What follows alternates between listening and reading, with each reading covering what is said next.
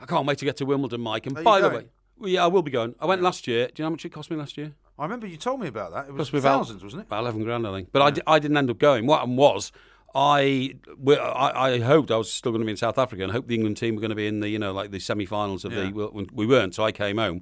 But I'd already paid for all me- the female members of my family, two sisters, niece, my mum to go, and I, I and I, I I I spent my life savings on making sure it was the Now, most was it the memorable day. ladies' to them. final they saw? Ladies' final day, and you know my mum's getting on a bit now, and Well, make if I sure. were you, you know what I would do Well. is get them the ladies' finals day tickets again this year. Yeah. Because I wouldn't bother getting the men's final. Why? Because it will just be the same old. I don't same agree.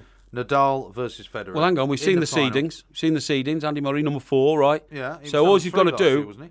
uh, I think you're probably right. All you've got to do is beat one of the three above him, and he's in the final. And when you're in Yeah, the final, What a stunning example of your n- lack of knowledge about tennis. what?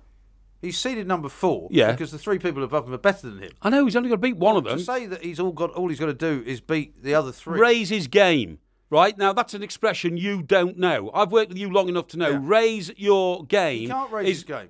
You can't It's- raise your it's game, so you impossible. don't think anybody else can No. raise their game. I can tell you. Don't you understand, that you I know oaf, that some more people about- do? Some people do exceed expectations. Some people do, but Andy Murray has had plenty of opportunity to exceed expectations and fails every single time. He Mm. Yeah. Mm. won Queens, right? There was so much excitement as if he'd never won a tournament. I actually heard a guy on Sky saying this. Yeah. Mm. Isn't it great to see Andy Murray getting to a final and not choking? He's finally won something. Yeah. Andy Murray's been winning tennis finals for years. He's won Queens just- before. He's just never won a major. I know he's won Queens he won't before. win a major. And by the way, by the way, you see, I'm I'm a bit of a student of psychology, so I understand these things, but you don't. Yeah. And what I can tell you is this: is that I saw the mental signs of inner rigid strength in the way he won that Queen's tournament. That cheeky little, you know, uh, trick, which which was perfected by Federer over many years. it was a complete But- accident. No, no, it wasn't. was a no, fluke no. shot. No, no, the shot between his legs It was a fluke shot. It wasn't a fluke shot. Yeah, it was. The it was ball absolutely came at him at deliberate. Uh, a funny angle, and he just stuck the, the racket down, and he happened to hit it right.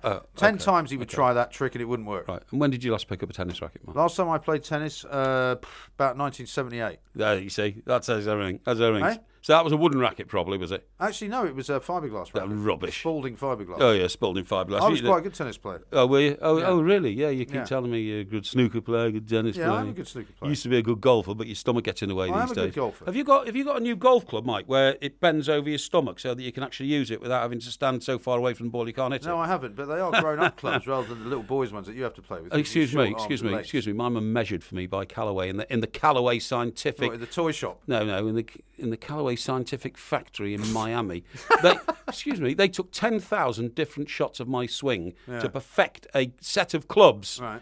absolutely measured to my physique, to my body. How bizarre is that? It's not bizarre at all, mate, and and, and that's you. But as for Wimbledon, Yeah.